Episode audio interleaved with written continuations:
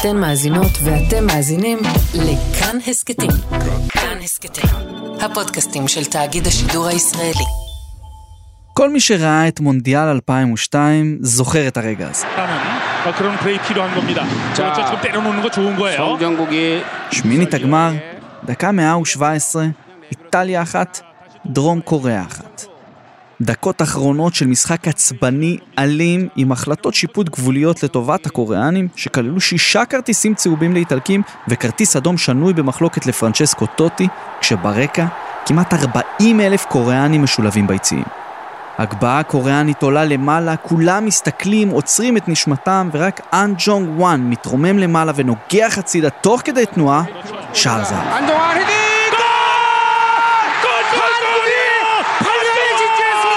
איטליה הגדולה של פרנצ'סקו טוטי, אלסנדרו דל פיירו וקריסטיאן ויירי עפה הביתה, והמארחת דרום קוריאה עולה לרבע הגמר לראשונה בהיסטוריה שלה. המשחק הזה והמונדיאל ההוא העמידו למבחן סטריאוטיפ עתיק על הנבחרות האסייתיות. יש להן מהירות, אבל הן עדינות ורקות במרכאות מבחינה פיזית. באותה שמינית גמר הקוריאנים הצליחו לעמוד מול ההגנה האגרסיבית האיטלקית ולרשום הישג באמת היסטורי. אבל לצד ניפוץ הסטיגמה על היכולות הפיזיות שלהם, בגלל האדום של טוטי והשיפוט שהלך כביכול לטובתם, המשחק הזה קיבע את הקוריאנים בעיני הרבה מאוד אנשים, ככאלה שלכאורה משחדים שופטים כדי לרשום את ההישגים האלה. אם נשים רגע בצד את פולמוס השיפוט שחי ובועט עד היום סביב אותו משחק, הרגע הזה הוא למעשה אחד הרגעים המכוננים בבניינה של אימפריית המונדיאלים של אסיה, דרום קוריאה.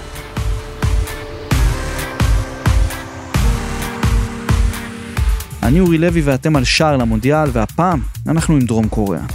הכינוי שנבחרת דרום קוריאה הוא לוחמי התאיגוק. תאיגוק הוא העיגול האדום כחול הנמצא בלב הדגל הקוריאני, ובתרגום מקוריאנית זה אומר עליונות אולטימטיבית, וגם קוטביות או דואליות גדולה. המונדיאל הקרוב יעמוד בסימן C של נבחרות אסיאטיות שמשתתפות בו, שש במספר. חוץ מהקוריאנים גם סעודיה, איראן, אוסטרליה, יפן וקטר המארחת. בשביל הדרום קוריאנים זה יהיה המונדיאל ה-אחד עשר יותר מכל נבחרת אסיאטית אחרת. היא מגיעה תמיד עם ציפיות נמוכות או בלי ציפיות בכלל. מין ניגודיות פנימית כזו, קוטביות. ובניגוד לתדמית שמלווה אותה מאז אותו משחק מול איטליה, יש לקוריאה ולכדורגל שלה סיפור מורכב, הרבה יותר מורכב ממה שנראה לעין.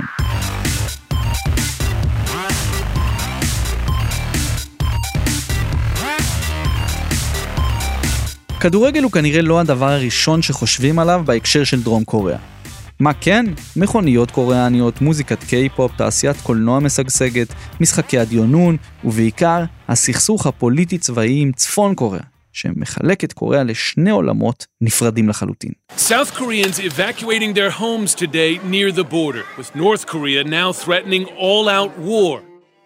קוריאה לא תמיד נחלקה לדרום וצפון, אבל משהו בשורשים של המתיחות הזו נקשר, איך לא, בכדורגל. מ-אלף תשע מאות ועשר ועד אלף תשע מאות ארבעים וחמש חצי האי הקוריאני נקרא בכלל צ'וסן, אחרי שסופח על ידי יפן, שהנהיגה בקוריאה שלטון כובש שכלל עבודות כפייה והגבלת זכויות בסיסיות לאוכלוסייה המקומית. היפנים ניצלו מצב חברתי ופוליטי רגיש בקוריאה, וגם הסכמים דיפלומטיים לא כל כך חכמים שהקוריאנים חתמו איתם.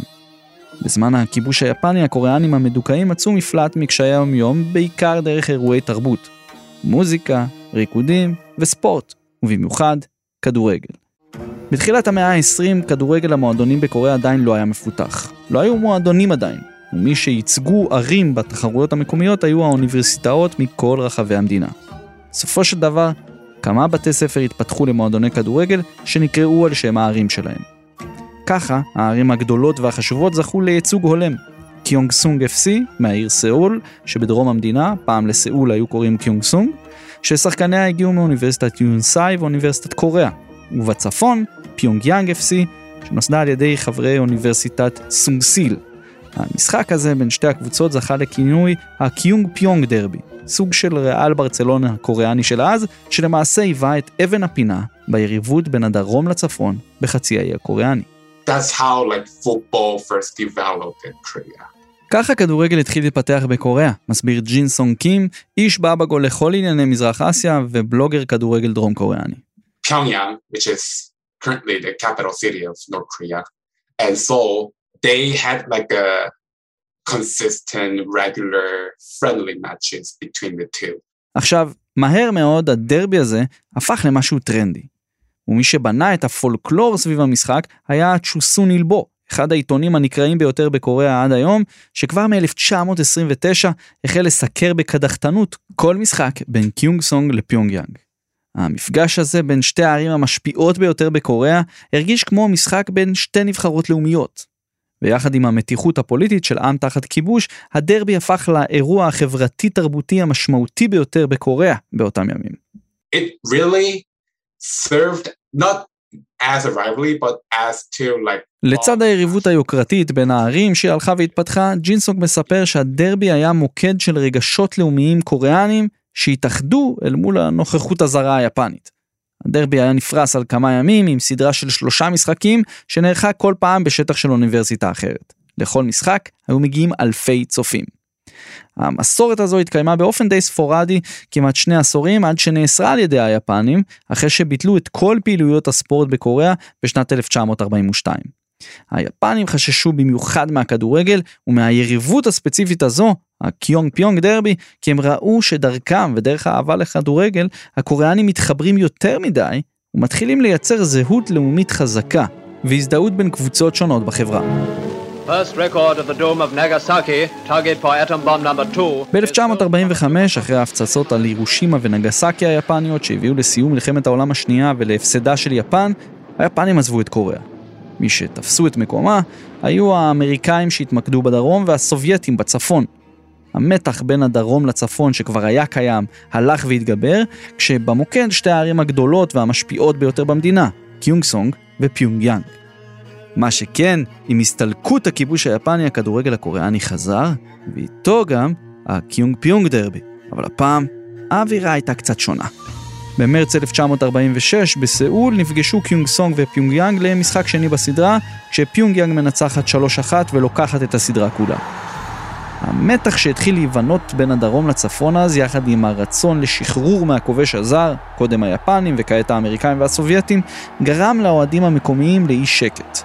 אלפי אוהדים שהיו בהתרגשות אדירה גם מזה שהכדורגל חזר, אבל גם כי הם הפסידו עכשיו ליריבה הכי גדולה שלהם, פשוט התחילו להתפרע. לפי דיווחים, המשטרה השתמשה באמצעים לפיזור הפגנות, כולל בכדורי גומי וכליים ריקים. היו עשרות נפגעים, והתקרית הזו הייתה למעשה יריית הפתיחה בהסלמת הסכסוך בין צפון לדרום. האווירה הפכה לעוינת מאוד, עד כדי כך ששחקני פיונגיאנג היו חייבים לחזור מסאול במעבורת דרך הים, כי דרך היבשה היה פשוט מסוכן מדי. המשחק ההוא היה הדרבי האחרון של קיונגסונג ופיונגיאנג. מפה הדברים רק התדרדרו, עד שב-אלף תשע מאות וחמישים פרצה מלחמת קוריאה. On Sunday, June twenty-fifth, communist forces attacked the Republic of Korea. This attack has made it clear beyond all doubt that the international communist movement is willing to use armed invasion. על פניו מלחמת קוריאה הייתה עוד ביטוי למלחמה הקרה בין ארצות הברית וברית המועצות, שעיצבה וחילקה את העולם לשניים אחרי מלחמת העולם השנייה, ולאורך כל החצי השני של המאה ה-העשרים. הסינים והרוסים תמכו בצפון קוריאה, בעוד האום וארצות הברית בדרום. במלחמה האיומה שנמשכה שלוש שנים, וכללה אמצעי לחימה מתקדמים לתקופה וחימוש כבד של שני הצדדים מצד המעצמות, נהרגו בין שני מיליון לשלושה מיליון אזרחים. כמעט מיליון בדרום וקרוב לשני מיליון בצפון. עד היום אין הסכם שלום בין המדינות, למרות שנעשו מספר ניסיונות. צפון קוריאה היא מדינה קומוניסטית, מבודדת לחלוטין משאר העולם, שנתונה לגחמותיו של שליט בודד קים ג'ונג און, שירש את הכס מאביו. דרום קוריאה, לעומת זאת, היא אחת המדינות המובילות במזרח אסיה ונחשבת למרכז חשוב של תעשייה וטכנולוגיה. אבל מה שהופך את הסכסוך הזה למסוכן באמת, הוא העובדה שלצפון קוריאה יש את כל מה שצריך כדי להכין פצצת אטום, ולהפוך את היחסים הרגישים האלו והסכסוך הזה לקטלניים הרבה יותר. אחרי המלחמה וההתפצלות של קוריאה לשתי מדינות, דרום וצפון, גם הכדורגל התפתח שונה בשני צידי הגבול. בעוד הצפון קוריאנים החלו להתנתק משאר העולם והשתתפו בשני מונדיאלים בלבד עד היום, בדרום קוריאה קרה משהו אחר, שגרם לכדורגל שם להתפתח בצורה שונה לגמרי.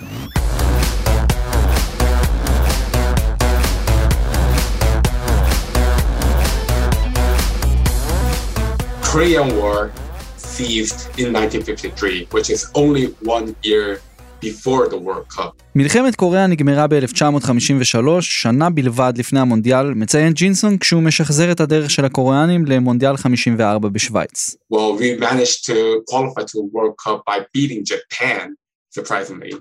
זה היה המונדיאל השני אחרי מלחמת העולם השנייה, והקוריאנים העפילו אליו אחרי שניצחו במוקדמות, די במפתיע, את אותה מדינה שכבשה אותם במשך עשרות שנים, יפן. קוריאנים היו הנבחרת האסייתית השנייה להעפיל למונדיאלים אחרי אינדונזיה ב-אלף תשע מאות שלושים ושמונה, והראשונה לעשות זאת כמדינה עצמאית. It was a long journey, like we, Korea was still a very poor country back then. זה היה מסע לא פשוט, קוריאה הייתה מדינה ענייה מאוד אז, וההתאחדות לא יכלה לחסות את הוצאות הנסיעה. ובהיעדר טיסות ישירות לשוויץ, הנבחרת עשתה מסע של חמישה עשר יום בים, ביבשה ובאוויר, והגיעה לשוויץ ממש יום לפני שהמונדיאל התחיל. הקוריאנים שכאמור נחתו במונדיאל הראשון שלהם בלי זמן להתכונן ממש, קיבלו בית קשה ביותר, שכלל את מערב גרמניה, טורקיה והונגריה של פרנץ פושקש הגדול. זה היה כואב. Hungary we lost nine nothing. Turkey seven nothing. הפסד תשע אפס להונגריה ו-שבע אפס לטורקיה סיימו את הסיפור כבר בשלב המוקדם, במשחקים שלולא הופעות הירואיות של השוער הונג דוק יונג היו נגמרים בתוצאות עוד יותר אסטרונומיות. זה היה אלים ומשפיל, אבל הקוריאנים לא הסתכלו על החוויה הזו כרעה בהכרח. למעשה, הם לא ציפו מעצמם לשום דבר בטורניר הזה. עצם ההשתתפות הייתה הישג ראוי מבחינתם. שלושים ושתיים שנים יעברו עד שהגיעו למונדיאל הבא שלהם, אבל בדרך הם כבר התחילו להניח יסודות כדי להפוך לענקית אסיאתית וחברת קבע בבמה הגדולה מכולן.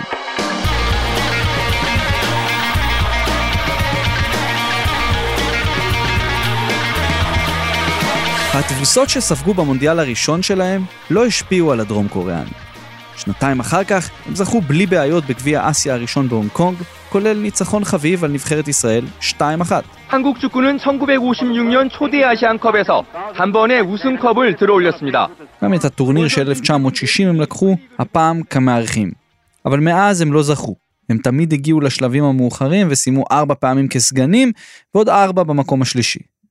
ב-אלף תשע מאות שישים וארבע, הביקור שלהם בגביע אסיה בישראל, בין השאר באצטדיון גבעת רמה אלמותי, הסתיים במפח נפש מבחינת הקוריאנים, עם התור היחיד שנבחרת ישראל עד היום. במשחק האחרון גברה נבחרתנו הלאומית על קוריאה בתוצאה שתיים אחת, ובכך הפכה אלופת אסיה בכדורגל. וכאן הגיעה גם נקודת מפנה, כי ב-שישים ושש השכנים מצפון, צפון קוריאה, עשו מונדיאל מרשים ביותר, והפילו לרבע הגמר באנגליה. הדרום קוריאנים הבינו שיש בעיה. איך זה הגיוני שהקומוניסטים המנותקים האלו מהצפון מצליחים יותר מאיתנו במונדיאלים? חייב להיות לזה איזשהו פתרון. ולמי פונים כשרוצים לבצע רפורמה עמוקה בתחום מסוים ולהביא לשינוי גדול בשנים ההן? נכון, לצבא. ובדרום קוריאה, כמדינה שנמצאת תחת סכנה מתמדת של מתקפת גרעין מהשכנה שלה, לצבא יש המון המון כוח. המון כוח. כמדינה עם גיוס ושירות חובה באופן גורף, עד היום אגב, כל אדם מחויב בשירות של שמונה עשרה חודשים עד גיל עשרים ושמונה, או בבקשות חריגות ניתן לדחות ולהשלים עד גיל שלושים וחמש. בהתחלה ניסו בדרום קוריאה להקים קבוצה משחקנים חיילים שתייצר כישרונות לנבחרת, ג'אנג זי אף סי. זה לא עבד. קוריאה לא הצליחה להעפיל למונדיאל אלף תשע מאות שבעים, וגם לא למונדיאלים הבאים. אבל הקשר בין הצבא הקוריאני לכדורגל רק הלך והתעדק. Back in the days, Army, Navy and Air Force all had their own football team. באותה תקופה לצבא, לחיל הים, לחיל האוויר, לכולם היו את הקבוצות שלהם, ג'ינסוק מפרט. אז הקוריאנים היו משרתים כמעט ארבע שנים מלאות בצבא, ומי שהצטיין בכדורגל היה מייצג את החיל שלו לאורך זמן, והחיילות היו מתחרים ביניהן על שחקנים מוכשרים. ככה, בסוף שנות ה-שבעים, התגלה גם הכישרון הקוריאני הכי גדול עד אז, צ'ה בום-קון. צ'ה בום-קון, 이회택 선수의 잇따른 골인으로 서울운동장에 모인 사만 관중을 열광케 했습니다. And Cha Bum-kun used to play for the Air Force football team. He served in the Air Force for like three years. צ'ה בום-קון רצה לשחק בחיל הים, אבל חיל האוויר הקוריאני פיתה אותו באמצעות קיצור שירות לשלוש שנים, ואישור לצאת לייצג את נבחרת דרום קוריאה בכל הגילאים והטורנירים הרלוונטיים עבורו. הוא כמובן הסכים. ודי מהר, הפך לאגדת הכדורגל הקוריאני הראשונה. he's like legendary. Like every football fan in Korea would agree to me that he's the best striker in Korean football history. עד גיל עשרים וארבע, הוא כבר רשם כמעט מאה הופעות בינלאומיות. בטורניר ידידות בקוריאה הוא הצליח להרשים משלחת של איינטראכט פרנקפורט, ובום, תרתי משמע, צ'ה נחת בגרמניה. צ'ה verwandelte die Traumvorlage zum eins zu null.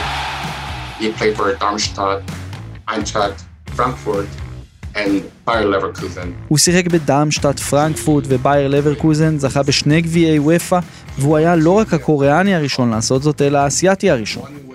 מגרמניה הוא קיבל את הכינוי צ'אבום, אחרי מאה עשרים ואחד שערים שכבש במדי פרנקפורט ולברקוזן. ההצלחה של צ'ה בום-קון עשתה לקוריאה שם טוב בעולם, ובמקביל, ההצלחה שלו והעלייה בפופולריות של הכדורגל בזכותו בתחילת שנות ה-שמונים, החלה להתגבש הליגה הקוריאנית המקצוענית הראשונה, ה-K League. K League was founded in nineteen eighty-three, before then. ה-K League נוסדה ב-שמונים ושלוש, כשהכדורגל הקוריאני היה חצי מקצועני, חצי חובבני, ג'ינסקו מציין. אבל מהר מאוד נכנס גם הרבה כסף. תוך שנים בודדות, ענקיות תעשייה כבדה וטכנולוגיה כמו אל ג'י, סמסונג ויונדאי נכנסו למשחק ופתחו קבוצות, וגם הצבא הצטרף והקים מועדון שכל השחקנים בו הם כדורגלנים מקצוענים שנמצאים בשירות סדיר. עם צ'ה בום-קון שמפציץ באירופה ועם ליגה מקצוענית חדשה, ב-תשע עשרה שמונים ושש דרום קוריאה סוף סוף חזרה למונדיאל.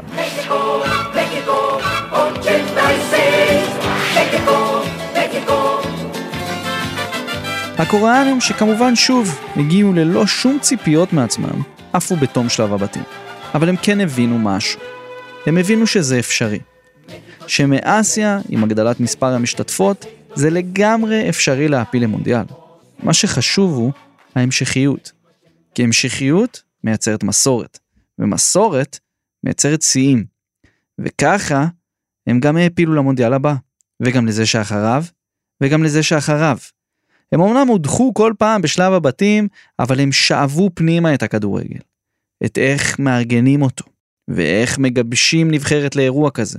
הם למדו מה הרמה האמיתית של נבחרות מדרום אמריקה, מאפריקה ואירופה, ואיך להתכונן לטורניר כזה מקצועית. ואז, אז הגיע הרגע הגדול. ב-אלפיים ושתיים המונדיאל הגיע לראשונה אי פעם לאסיה, שדרום קוריאה ערכה אותו בצוותא עם יפן. ומנקודה זו, דברים התחילו לתפוס כיוון אחר.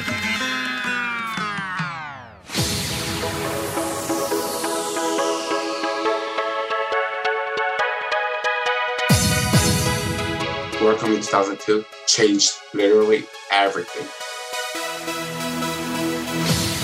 מונדיאל אלפיים ושתיים היה המונדיאל הראשון להתקיים ביותר ממדינה אחת. גם יפן וגם דרום קוריאה הגישו ביד כל אחת ורצו לארח בסוג של תחרות פוליטית ביניהם. זכר לכיבוש היפני של הקוריאות אולי. אבל בסוף, בפיפה הוחלט שנערכו ביחד. המונדיאל הוא הביא איתו המון דברים שלא היו בכדורגל הדרום קוריאני לפני כן. נבנו שמונה אצטדיוני כדורגל חדשים לחלוטין ברמה עולמית, כולל מתקני אימון ברמה הכי גבוהה שיש. נרשמה עלייה של עשרות אחוזים במספר האנשים שמשחקים, צופים וצורכים כדורגל במדינה, והאוהדים הקוריאנים גדשו את האצטדיונים באווירה של אחדות לאומית שלא הייתה קיימת שם לפני כן. ופתאום, גם על הדשא, הדברים התחילו להיראות טוב. ממש טוב.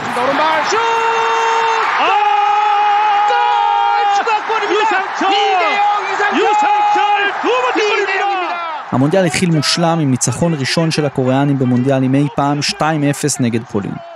האווירה הייתה מחשמלת ודרום קוריאה נראתה כנבחרת ביתית לכל דבר ועניין. אחד האחראים המרכזיים לשינוי הגדול הזה, להרבה יותר, היה המאמן ההולנדי, חוס הידינק.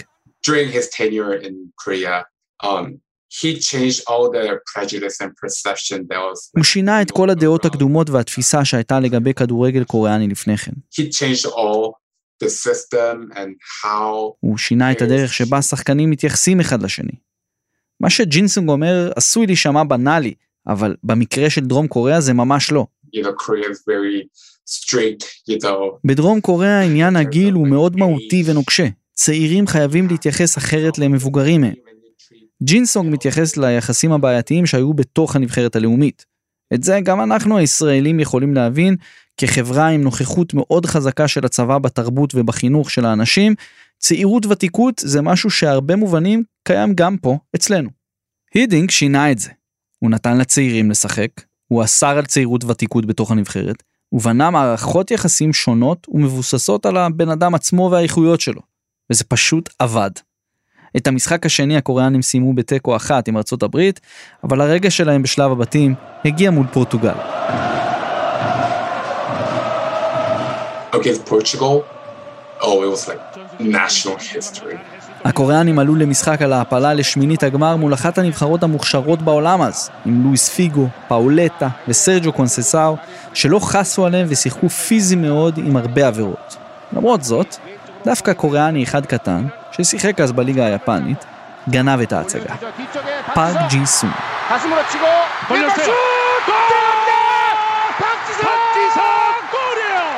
בדקה ה-שבעים פארק קיבל מסירה מצד ימין, עצר את הכדור באוויר ברגל ימין, הניף את רגל שמאל ושלח את הכדור לרשת, ואת חמישים אלף הצופים באינצ'יון ועוד עשרות המיליונים בכל קוריאה לשמיים.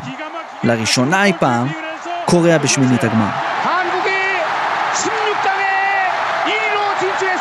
אחרי ההפלה המרגשת, הקוריאנים הגיעו למקום בו פתחנו את הפרק. השמינית השנויה במחלוקת מול איטליה. מרפקים, ברכיות, גליצ'ים מסוכנים, הכל היה שם באותו יום בדייג'ון, ואפילו פנדל קוריאני שהוחמץ כמה דקות מהפתיחה. ובהתחלה לפחות היה נראה שאיטליה תצא עם ידה על העליונה, כשקריסטיאן ויירי העלה את האזורי ל-אחת אפס כבר אחרי שמונה עשרה דקות. האלימות על הדשא המשיכה, כשהשופט מוציא כרטיסים תמוהים ומפספס עבירות ברורות, בעיקר לטובת הקוריאנים, אבל לא רק. הדרמה הגיעה בדקה ה-שמונים ושמונה. Park Ji-sung looking for the return. Here for handball. Not given when the ball has gone in. And it's Seol Ki-yeon. Seol Ki-yeon השווה עבור הקוריאנים שתי דקות לסיום. הולכים להערכה. הקוריאנים בטירוף. ואז, בהערכה, הגיעה הדקה מאה ושבע עשרה. ודווקא הקוריאני היחיד ששיחק אז בליגה האיטלקית, אן ג'ונג וואן, שחקן פירוג'ה, נגח פנימה, בעט את איטליה הביתה, ונתן לקוריאה את האות לחגיגות.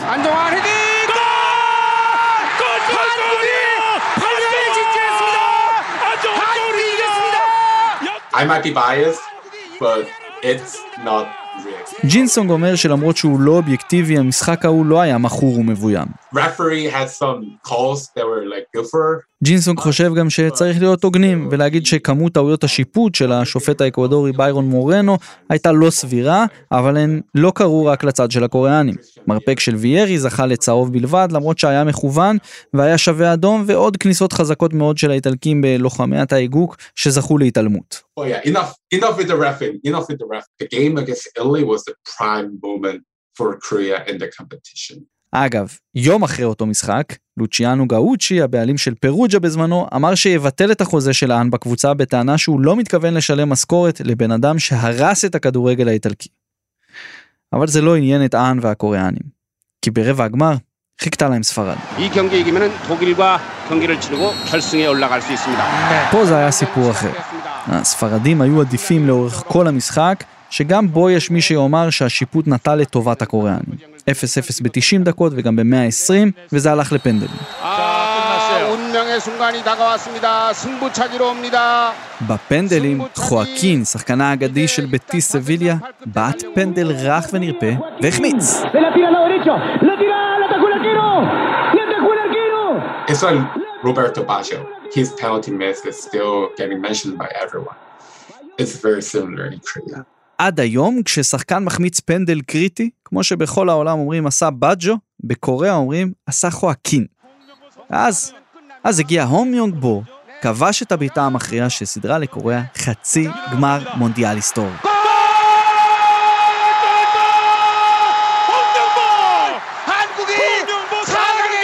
אז למרות האשמות בהטיית משחקים, קוריאה עשתה היסטוריה. שוב פעם הקוטביות הזו מהתאיגוק, הפעם בין התדמית להישג, בין העליונות האולטימטיבית לדרך שבה היא מושגת. בחצי הגמר כבר אי אפשר היה להפוך את זה. גרמניה הגיעה עם השוער הטוב בעולם אז, אוליבר קאן, וחלוץ על בדמות מירוסלב קלוזה, והם ניצחו בצדק. במשחק על המקום הרביעי, הקוריאנים הפסידו גם לטורקיה המפתיעה, וסיימו במקום הרביעי. אבל אף אחד לא כעס או מחה. נהפוך. הדרום קוריאנים היו מאוהבים בנבחרת שלהם. So there's a term in Korea. יש ביטוי בקוריאה שמבטא את זה שהפסדת אבל שיחקת טוב, אומר ג'ינסון. וזה בדיוק מה שזה היה. We lost, we finished fourth, but we played very, very well.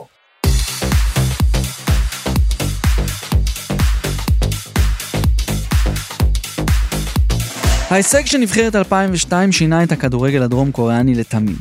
בעונה שלאחר מכן הליגה המקומית, ה-K League הורחבה ועוד ספונסרים נכנסו למשחק והשקיעו יותר כסף. ממוצעי הקהל זינקו לשמיים ואיכות התפאורות של הקהלים עלתה בהתאם. אבל חשוב מכך, פתאום שחקנים דרום קוריאנים הפכו להיות מצרך מבוקש באירופה. הרבה מזה תודות לעבודה של המאמן, חוס הידינג. And after his tenure, he went back to the Netherlands and... אחרי המונדיאל הידינג חזר להולנד ואימן את פי אס וי איינדהובן. ב-פי אס וי הוא הגיע עם נדוניה, פארק ג'י סונג שכבש את שער הניצחון הנהדר מול הפורטוגל, והמגן לי יונג פיו. הידינג לא רק הביא שחקנים קוריאנים לקבוצה שלו, הוא המליץ לקבוצות אירופאיות נוספות וקולגות שלו, מאמנים מרחבי היבשת על שחקנים קוריאנים. הוא עזר מאוד לגל הזה של הקוריאנים שחתמו באירופה. השחקן שהפך לפנים של ניפוץ תקרת הזכוכית הזו היה פארק. לקח לו זמן להיכנס לקצב, ובהתחלה באיינדהובן הוא נפצע לא מעט, אבל ברגע שהוא כן עשה זאת, אי אפשר היה להוציא אותו מהרכב. שנתיים מוצלחות בהולנד הרוויחו לו חוזה בקבוצה הגדולה בעולם אז, מנצ'סטר יונייטד.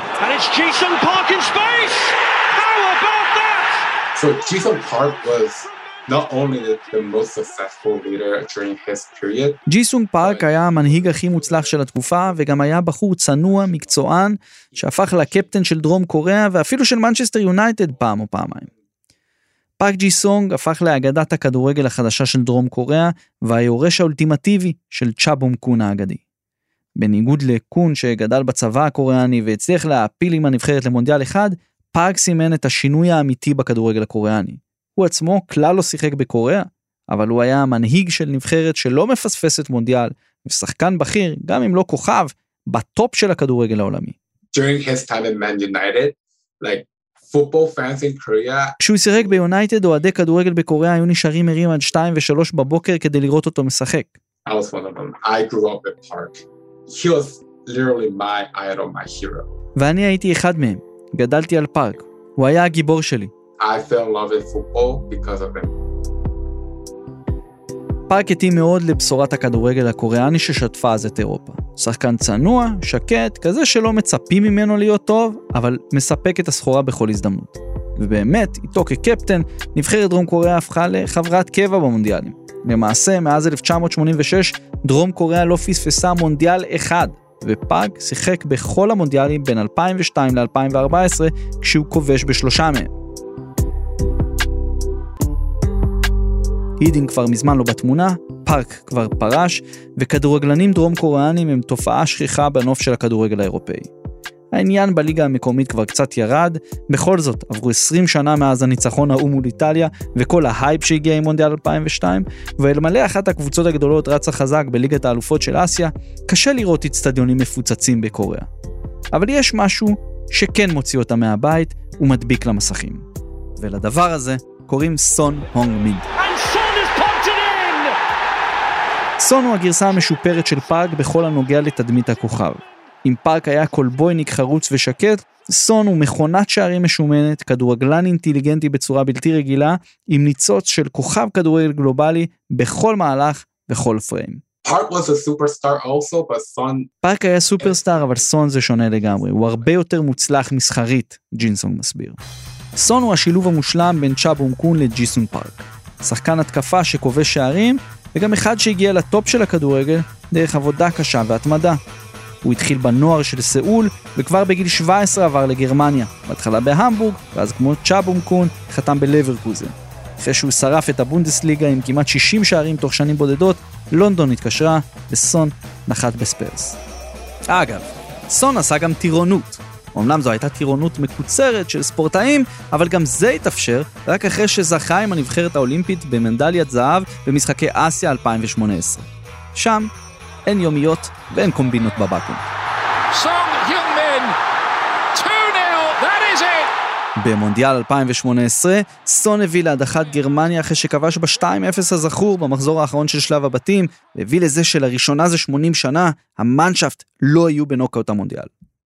הניצחון הזה עזר גם קצת לנקות את התדמית שדווקא בקוריאה אחרי המשחקים מול איטליה וספרד, והראתה שהגרסה המודרנית של הקוריאנים שומרת על ספורטיביות עד הסוף.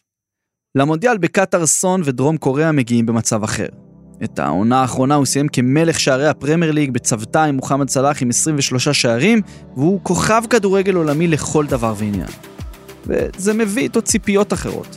לאו דווקא צניעות והיעדר השאיפות שכל כך מאפיין את דרום קוריאה כבר אחד עשר מונדיאלים ברציפות, אלא משהו אמביציוזי יותר. יכול להיות שאחרי פריצת הדרך של צ'ה בום-קון בשנות ה-שבעים לפני חמישים שנה, וכל מה שקרה במונדיאל הביתי ב-אלפיים ושתיים, אחרי כל העבודה והגשר בין דרום קוריאה לאירופה שבנה חוס הידינק, ותקרות הזכוכית ששבר פארק, למרות שהיא תשחק בבית מאתגר מאוד עם אורוגוואי, גאנה ושוב פורטוגל, עכשיו עם הניצוץ, הזוהר והגולים של סון, במונדיאל הקרוב דרום קוריאה תנסה לשבור את הדואליות הגדולה, את הקוטביות, ולתת לתאיגוק את המשמעות האמיתית שלו, עליונות אולטימטיבית.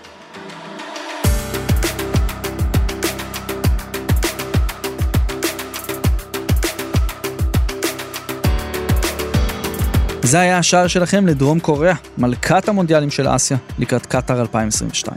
אם אהבתם את הפרק, אתם מוזמנים להאזין לכל פרקי עונת המונדיאל המיוחדת שלנו. מחכים לכם פרקים על המונדיאל הראשון, על סנגל המרגשת, על רוסיה, אוקראינה, על קנדה המסקרנת, על סלאח, הכוכב הכי גדול שלא יהיה במונדיאל הזה, ועל מונדיאל שבעים, הבודד והמיוחד שלנו, ועוד דברים מעניינים. פרקי פאנל שער למונדיאל יחזרו בלי נדר לקראת הטורניר עצמו. אז תצטרפו לקבוצות הפייסבוק שלנו, שער למונדיאל, וכאן הסקטים לעוד פרקים, והתוכן הכי טוב שאתם יכולים להקשיב. פה זה גם הזמן שלי, להודות לכם המאזינים, שלא הבינו כל כך לאן נעלמנו ושלחו לי הודעות לשאול בשלומי. אז כן, זה גם הפרק הראשון של שער שאבא שלי לא יקשיב לו אחרי שהוא נפטר בתחילת יוני שעבר. אבל אבא לא היה רוצה שנפסיק ושנעצור עכשיו. תמיד הייתה לו ביקורת טובה או לא על כל משפט, על כל גול שהוספתי, ועל איך שהייתי פותח וסוגר פרק. אז זה בשבילך אבא. שמור על זה ועליי אמיתי מלמעלה. תודה לניר גורלי ודניאל מאורר על העריכה, לרחל רפאלי על הסאונד. אני אורי לוי, Keep Football Real.